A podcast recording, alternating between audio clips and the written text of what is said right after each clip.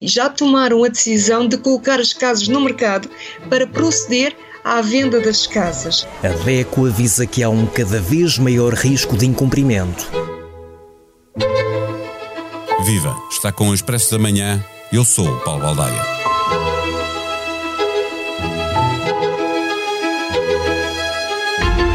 Demasiadas famílias recorrem ao crédito para comprar casa, fazem-no endividando-se o máximo que lhes é possível no momento da concessão ao crédito e, na maior parte dos casos, com recurso a uma taxa de juro variável.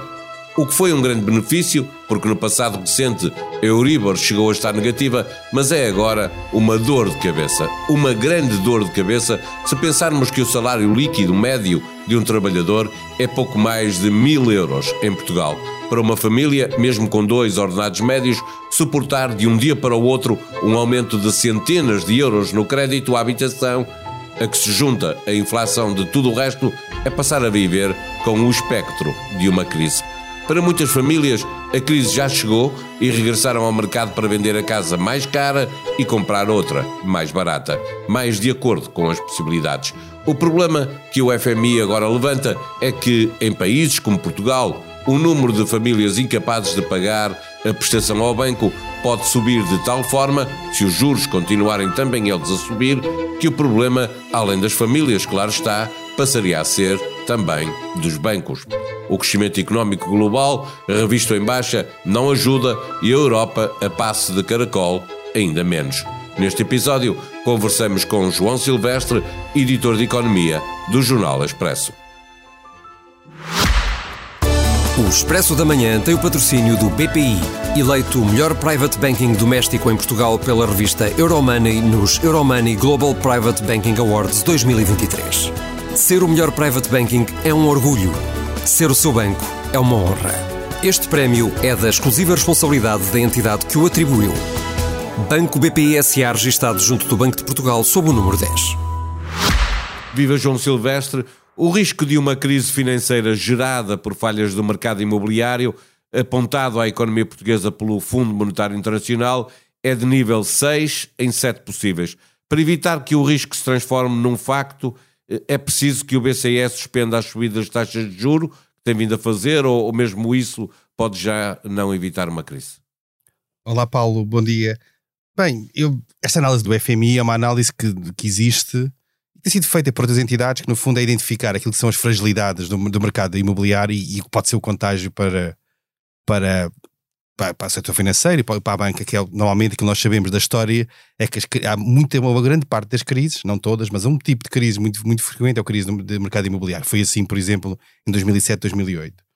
Aquilo que se vê agora aqui, eu não acho que seja inevitável no sentido de que estes riscos que são encontrados pelo FMI, que são verdadeiros, e que Portugal aparece no 6º lugar, ou no nível 6, melhor dizendo, que é uma das economias com risco mais elevado de crise no imobiliário, tem a ver com o quê? Tem a ver com, por um lado, nível de endividamento, portanto, nível de hipoteca geral, por outro lado, com aquilo que é a exposição dessas hipotecas à taxa de juros variável, ou seja, a maior parte dos créditos em Portugal tem taxa de juros variável, ou seja, quando as taxas sobem, o custo do seu pagamento aumenta e, portanto, isso pode precipitar problemas, mas também, como tu dizias, o do outro lado, que é a rápida subida da taxa do Banco Central, ou das taxas de juros em geral.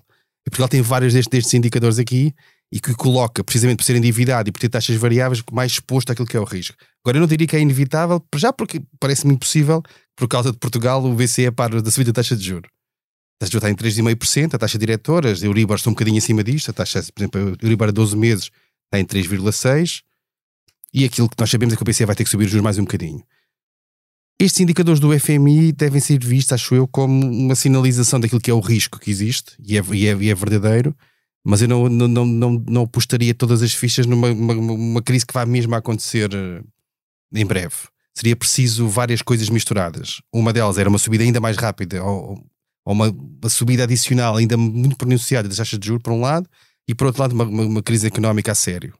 Isso a sério seria uma recessão com agravamento de taxas de desemprego, tudo isso, que levasse a uma perda de rendimentos, e aí sim, incumprimento nos pagamentos dos créditos, casas que são retiradas para os bancos vendem as casas desvalorizam, e esse efeito de bola de neve poderia levar a uma crise. Mas eu diria que... Já lá vamos a essa parte, e também à questão da inflação e de que o Banco Central Europeu tem que fazer para combater a inflação. A turbulência no setor financeiro já foi sentida recentemente nos Estados Unidos, onde o risco agora até é superior ao português, e na Suíça, mas não era por pressão do mercado imobiliário, não é? Essa bolha, se existir, não rebentou em lado nenhum, não é? A bolha imobiliária não aconteceu em lado nenhum ainda, aconteceu no passado, obviamente, não aconteceu recentemente.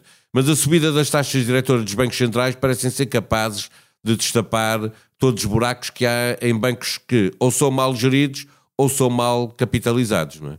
Cada vez que o juro sobe, pressiona a banca. Não é? Isso é que é o grande problema, ou seja, aquilo que nós estamos a ver na Europa, nos Estados Unidos e não só, mas nomeadamente nestes dois casos que são aqueles mais próximos de nós, nomeadamente a Europa, é que a subida que houve das taxas de juros diretoras, e depois com tudo o que isso arrasta de subida das taxas de juros, foi a mais rápida de sempre da história dos dois bancos centrais.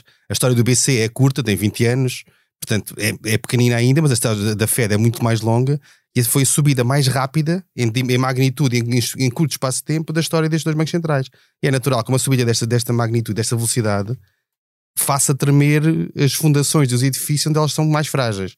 Já começámos a ver em alguns pontos da banca, vamos ver provavelmente em alguns países que têm dívida mais sensível e que beneficiaram nestes últimos anos da entrada de capitais em dólares, etc., que vão fugir novamente dali e que vão causar problemas, por exemplo, a Turquia ou países desse género.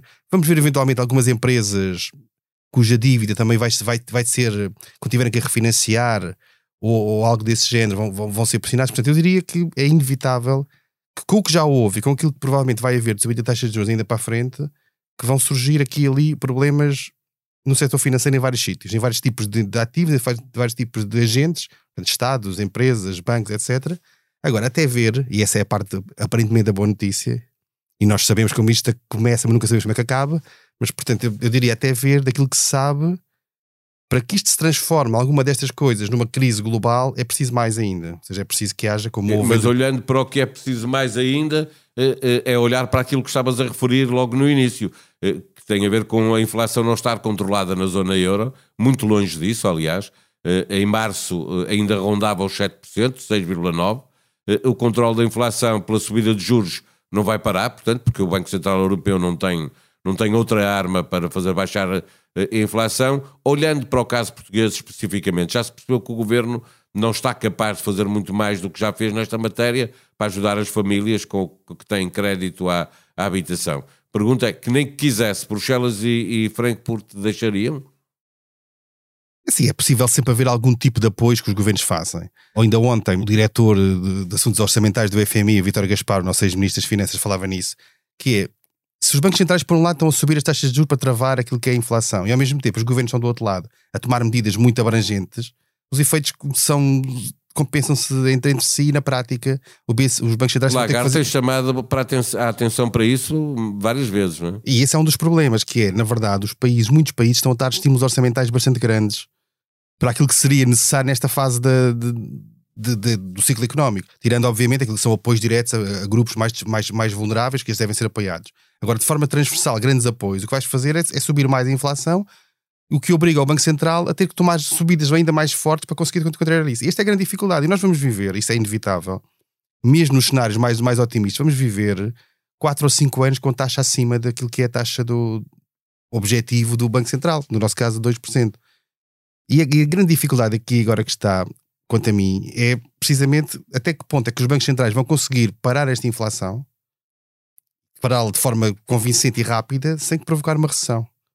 Pois é esse um dos pontos essenciais, porque para lá da pressão que está sobre o setor financeiro, sobre a banca, as previsões para o crescimento da economia também estão a ser revistas em baixa. Há algum pessimismo ainda, não há uma recessão global, mas tem descido. Por exemplo, na Portugal com um crescimento de 1%, a Europa e a zona euro abaixo disso, significa que, ainda havendo caminho para fazer nas subidas de taxas de juros, dificulta não só o crédito à habitação, como dificulta o crescimento da economia. E, portanto, andamos aqui numa pescadinha de rabo na boca, sem saber muito bem como é que vamos sair daqui, não é? Não, esse é que é o problema, é que uma e outra, que se autocompensam, no fundo, são ambas más para aquilo que é o pagamento dos créditos. Ou seja, se a economia desacelera, com os juros a subir, portanto, se os juros sobem mais para desacelerar a economia e para travar a inflação, quem tem que pagar essas prestações da casa tem um duplo efeito negativo, que é, por um lado, paga mais pelas prestações porque os juros são mais altos, mas por outro tem uma quebra de rendimento porque a economia pode gerar mais desemprego, ou pelo menos menos rendimentos,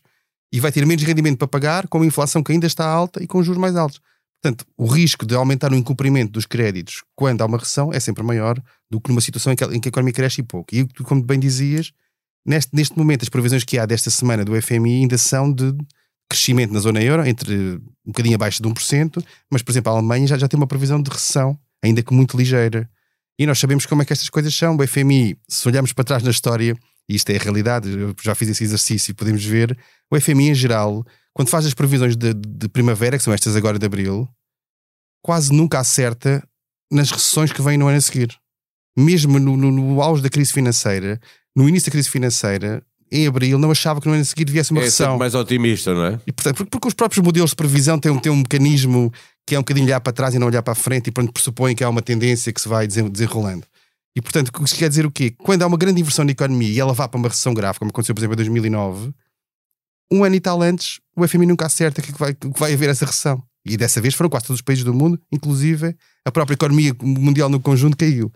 E, portanto, é possível que à frente esteja uma recessão grave, ou pelo menos com maior magnitude, e nós estejamos agora a olhar ainda para uma situação de crescimento. Agora, o que eu acho, eu volto ao ponto que dizia há pouco, eu acho difícil, para não dizer impossível, que se controle esta inflação de forma rápida, e ela continua bastante alta e já está a enraizar-se, já não vem naquele choque inicial dos alimentos ou da energia, mas está-se a enraizar em tudo, e quanto mais longa for, mais se enraiza, nos salários, nos vários custos, portanto há uma bola de neve que se autoalimenta. Eu acho quase impossível, para não dizer mesmo impossível, que parar isto sem haver uma recessão. E isso implica subir os juros mais ainda, e implica que os governos, tirando os apoios diretos aos mais vulneráveis, aos mais pobres, têm sempre que existir, acabar com medidas transversais que custam dinheiro, que estimulam ainda a inflação, que são contraproducentes. Por exemplo, descidas generalizadas de impostos, IVAs zeros e coisas desse género, não é?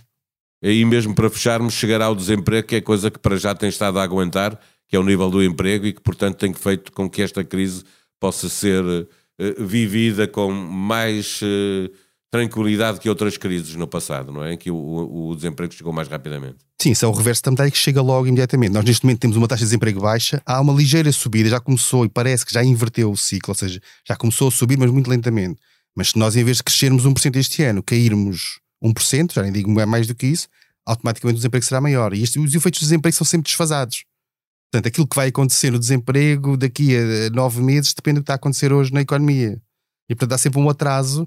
Às vezes a inversão do ciclo é sinal que a coisa vai piorar. E aí será inevitável. E o desemprego lá está. Mais desemprego, menos rendimentos. As pessoas, obviamente, vivem com menos dinheiro para gastar. Têm menos capacidade de pagar os seus créditos. E muitas das vezes o que vai acontecer é que o incumprimento do crédito vai piorar. A boa notícia, na comparação com 2008, 2009, que de facto é uma crise gravíssima, global, é que a banca em geral e a nossa em particular estão hoje muito mais resistentes e mais preparadas para um embate daquilo que é uma crise deste género. Por várias razões, porque são mais supervisionadas por um lado, mas porque os próprios rácios de capital, que é a almofada que os bancos têm para acomodar e para aguentar o embate, é muito maior do que era na altura. Na altura eram bastante pequenas. Aquilo que se calculava, por exemplo, para a Inglaterra, é que o rácio de capital que os bancos deviam ter para aguentar aquilo que aconteceu devia ser para aí 4 vezes ou 5 vezes o que tinham na prática.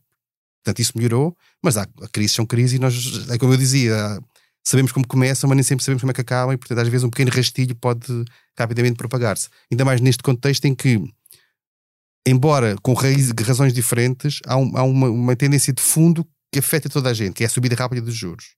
E depois, mesmo que não haja contágio direto, como aconteceu em 2008 e 2009, que era o subprime e o crédito hipotecário que ligava todo o sistema financeiro, há de facto uma percepção de mercado que é comum e, portanto, as pessoas em pânico ou assustadas podem facilmente passar aquilo que é um problema num país, num banco, para outros países, para outros bancos, sem haver diretamente ligações financeiras diretas entre as entidades. Portanto, é muito fácil, e nós sabemos como é que isso acontece nas crises financeiras, que um rastilho mais assustador, e já tivemos o Credit Suisse, que já era bastante assustador, mas um rastilho assim mais assustador pode facilmente, pelo contágio via pânico e não por ligações diretas financeiras, criar coisas de maior dimensão. E eu não afastaria totalmente isso, embora queira acreditar que uma crise igual àquela que nós vimos em 2007, 2008, 2009 é pouco provável, até porque aquilo é uma coisa que acontece a cada 100 anos, não? E nós já vimos uma, espero não ver a segunda. No mais recente episódio do podcast A História Repete-se, Henrique Monteiro e Lourenço Pereira Coutinho conversaram sobre a Guerra Civil Portuguesa que opôs absolutistas a liberais. Quais as causas do seu início, o que defendiam liberais e absolutistas, quais os momentos decisivos deste conflito. Para a sua companhia diária, recordo que tem também o Economia Dia-a-Dia. Teresa Amaro Ribeiro fala dos temas económicos que marcam a atualidade. Todos os dias, de segunda à sexta, traz para si o resumo do que precisa de saber sobre os números nacionais e internacionais em episódios de 2-3 minutos. Ao sábado, as grandes notícias são discutidas pelos jornalistas de economia do Expresso. Ouça os podcasts do Expresso e da SIC, na aplicação que tem no seu telemóvel, faça a sua avaliação e deixe os seus comentários. Dessa forma, estará a ajudar-nos a fazer melhor o que fazemos para si. A sonoplastia deste episódio foi de João Martins. Voltamos amanhã. Até lá, tenha um bom dia.